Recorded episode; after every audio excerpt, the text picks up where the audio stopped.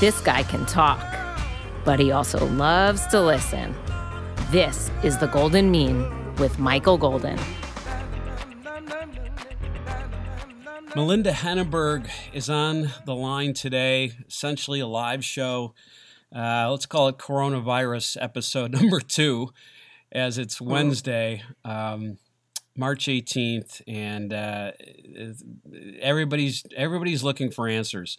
I'm not going to uh, ask Melinda same old questions you're hearing on television and and online about uh, conjecture and guesswork about the virus. Uh, you can get that anywhere, but I am going to focus a little bit about how this is being covered and the media's responsibility, its usefulness.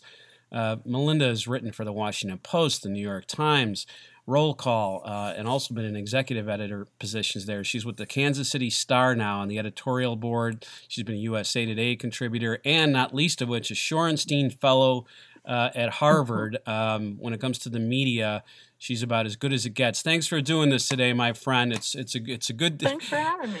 I wish it were under better circumstances. How you holding No up kidding. back in um, in my beloved Midwest? I'm I'm tr- I'm stuck in AZ, which is a good thing. How you doing? Mm. Good, I think good. None of us really knows, right? Well, you guys had an editorial in the Star a couple days ago saying that you know the restaurants and bars. It's a good step that that um, state governments and, and city governments have closed them, but that I think you were advising folks in your state, government folks in your state, to do the same, and that basically. Um, it sounded like a shelter in place type deal where the editorial, editorial board was saying what a lot of people believe. I, I'm one of them. Said everybody ought to sit tight and let this thing run its Yeah. course to the extent we can. Talk about that editorial first. Absolutely. So we were just uh, afraid that the governor of Missouri, Mike Parson, is has just been taking way too leisurely an approach to all this, and still is. He still maintains that you know localities should decide for themselves whether schools should close or not. You know, which is the wrong approach. I mean, this global pandemic is not a local issue and you juxtapose that with uh, the governor of Kansas, Laura Kelly, who was the first governor in the country, and she is right to close schools for the rest of the year. It's obvious that's what's going to happen. So why are people not just saying this? I mean, this, you know, there we still have officials in Kansas too, Republicans who are saying, I'm going to read you something. I'll, I'll take may take me a second to find it here." Cause, Yeah. but um, that the Senate head of the Health Committee said yesterday. Here we go. This is from a gentleman named Gene Suellentrop. I'm going to go out into public right now. I'm going to go out to have dinner. I'm going to mingle. I'm going to spend money in the economy and keep things moving. And I hope everybody else does too. Wow. No, officials. No, public. We have to, we cannot overemphasize how serious a thing this is. This, I mean, many millions of lives are on the line. And so, with our, our some of our officials getting that message and others not, I mean, even the president uh, who has downplayed this thing at every single juncture now seems to have been seen made to see that that more is at stake than the market. So, the, Governor Mike uh, Parson of Missouri is even behind the president at this point. You know, I'm glad that you said that. You know, I, I opened the, I opened the program saying that um, we, we'd talk more about the media, and I, I meant to do that when referring to the uh, editorial in the Kansas City Star. But your answer does cover a lot of the ground that I think a lot of folks with common sense, uh, you know, we don't understand. What's the big conundrum? Sh- shut. I'm surprised that this country wasn't shut down ten days ago. It's just math. Um, but but let me ask you. So let's go back to, to the media now, Melinda. You, I mean, you've been doing this a long time. You're a veteran. Uh, you see, you've covered every un- issue under the That's sun. a nice way to say it, right? A veteran. what you know? What it's How- true. it- it's true, and it's I it's a true, and it's a veteran. it's true, and it's a compliment. It's uh, true, and it's a compliment. So so, but you know, things have changed so much for for both of us since since we uh, were in our were in college and just after college, and and and you know there wasn't even cable back then much less this huge Mhm. fragmented media universe and those three networks were like the voice of god and cronkite was really the voice of god so i'm wondering Right. what, what, what, how do you think? I mean, it's great that you know that that the web it's democratized everything. There's there are great things about that, and we know there's ugliness to it too. But when it comes to a crisis like this, where there's so many mixed messages, literally thousands a day, depending on where you get your news, how much tougher is it to to have uh, you know a, a, more of a central authority informing everyone on that same line? Do you know what I mean? I do, but I think that the proof that people still look to, need, and are going to see more and more how much they need as this goes along, an authority, a, a voice of just the facts, is that you know. So the Kansas City Star is part of the the 30 McClatchy papers, and I mean, every single day we're setting new traffic records because people really are turning to us to see, you know, new, for news they can trust. Just like you say, maybe not Walter Cronkite, but for factual information. And again, when officials uh, can't decide, you know, when there's this patchwork of advice from officialdom, I think it's especially important to have somebody sorting it out. So that's a really good point. And actually, in a couple days, I'm going to interview uh, one of my best friend's sons. is a local news reporter um, in Wisconsin. First job right out of college. He's loving his job, and now all of a sudden. He's a local news reporter in the middle of a crisis, and and there's there's not really a drill for how to do this. And uh, obviously, what you're talking about is Mhm. a print, and it's uh, b much much larger in a, a larger market like like where you are but but that's a really great point uh, l- let's let me flip it for a second to um, c- coverage I, I, l- let me ask you the 40,000 foot level question first before we drill it down on anything that gets um even marginally political.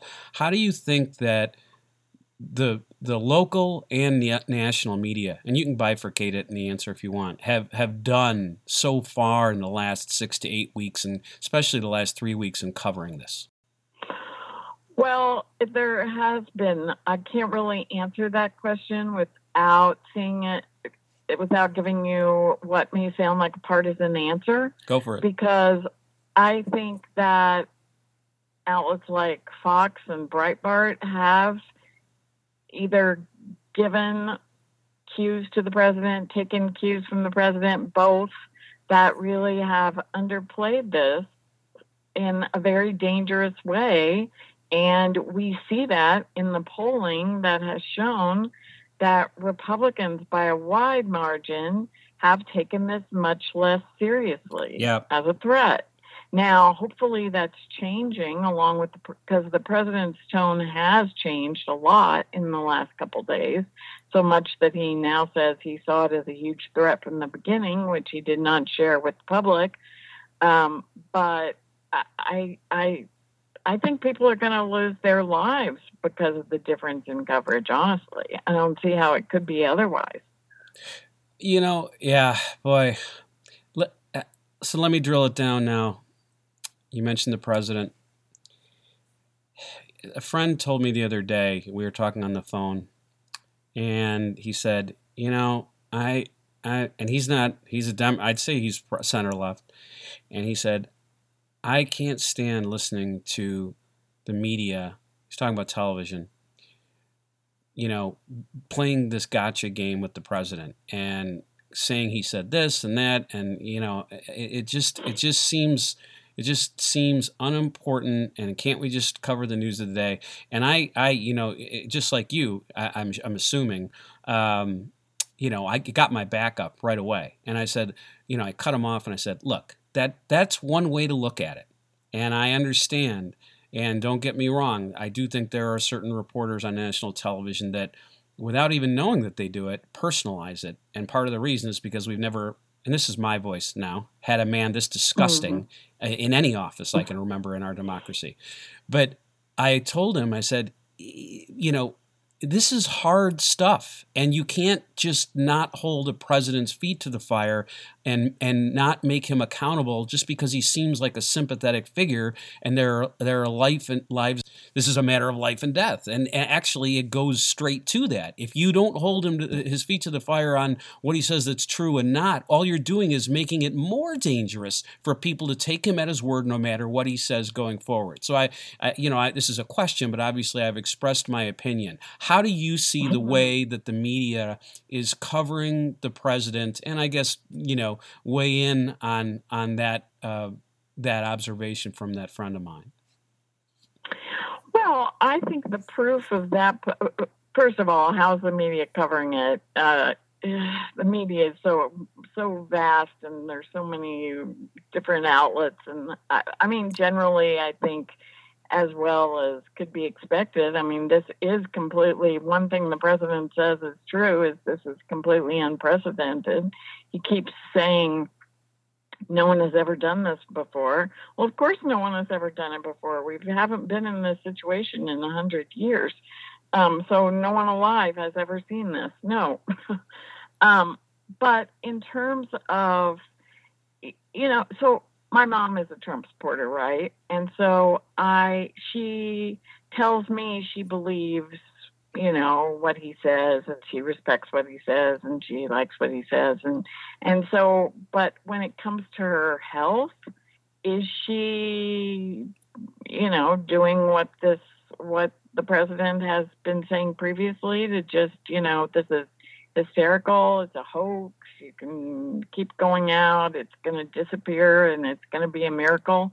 No, she's staying at home like a sensible person. So I think there is a difference too, even though I do think it's very dangerous, this message that's gotten out that that it's not as big a deal as the media is pretending it is. I do think it will be interesting to see the way people like how much do Republicans really trust what the president is telling them on health care?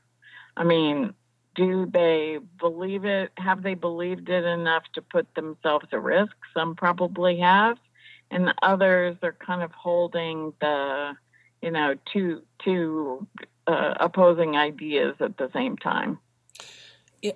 Melinda, is there a central um, look? You have CNN, Fox, and MSNBC, and CNN, even though uh, they're looked at now far more than ten years ago as as left and not not independent, and and even though some of the folks on there, I believe, do do try to be, uh, but but you don't, you know, they they were looked. They used to be looked at as more of a sort of center or independent.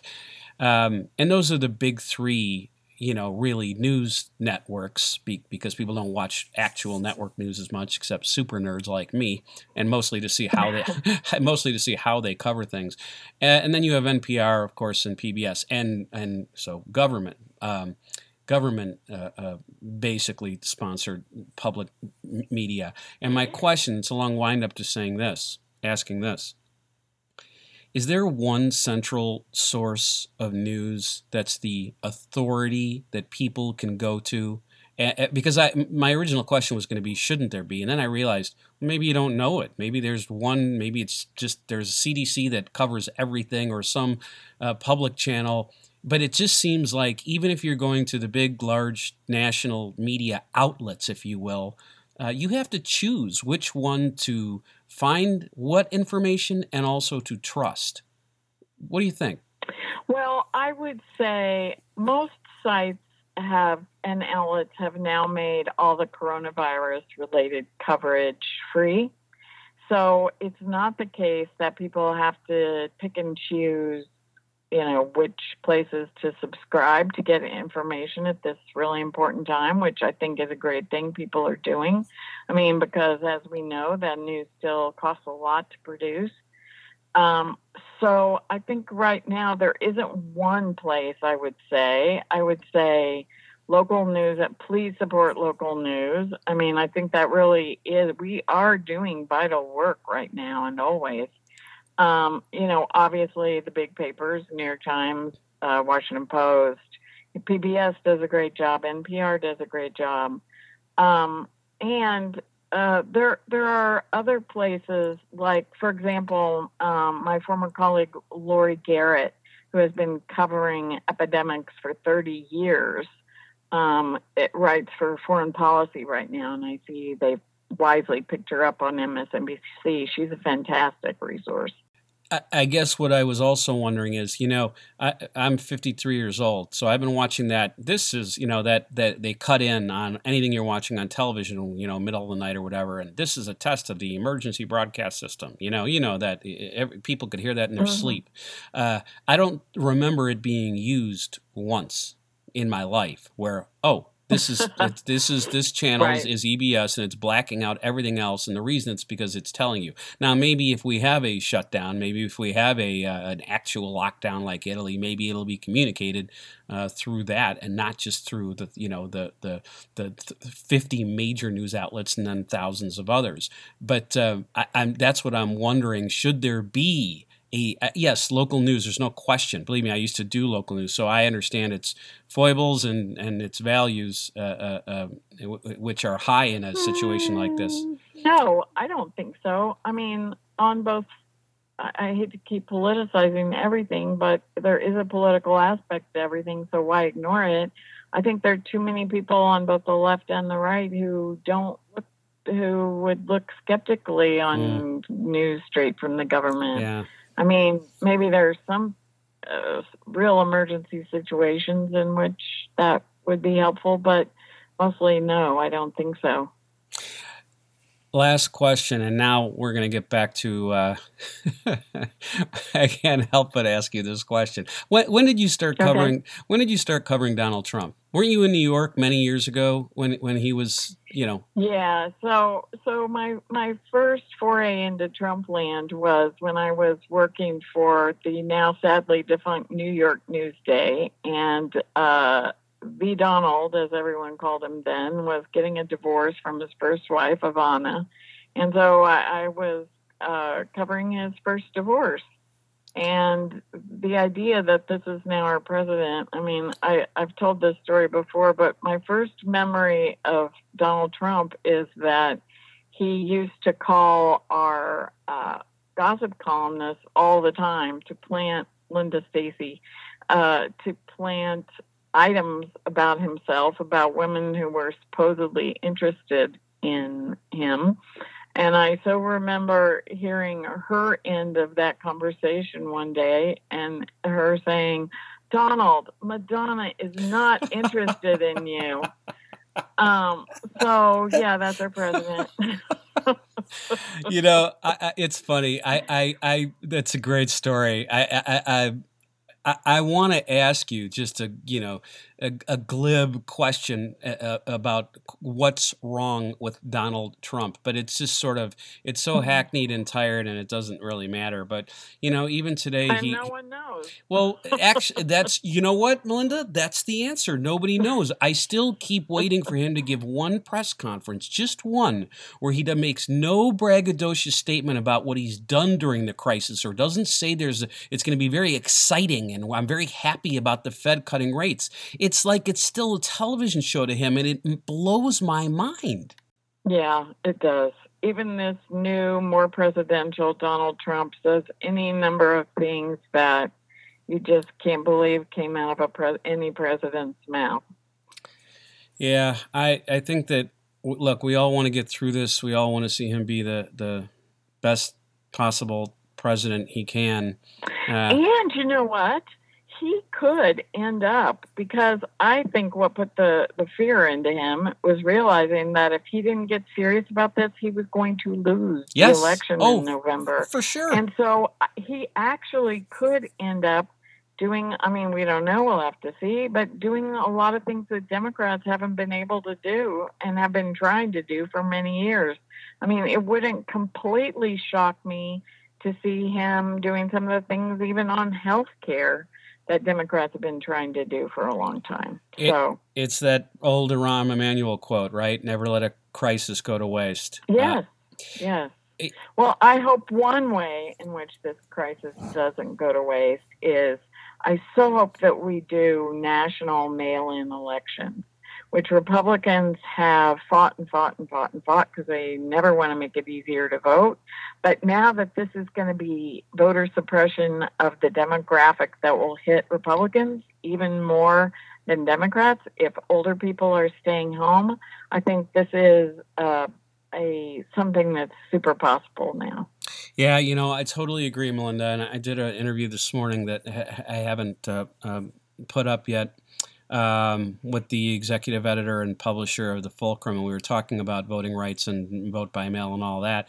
And of course, it comes back to that thing where it's a shame that in our Constitution it left everything with elections up to the states that you can't nationalize anything even for federal offices which would make this a hell of a lot easier um, and it's national security frankly um, Mm-hmm.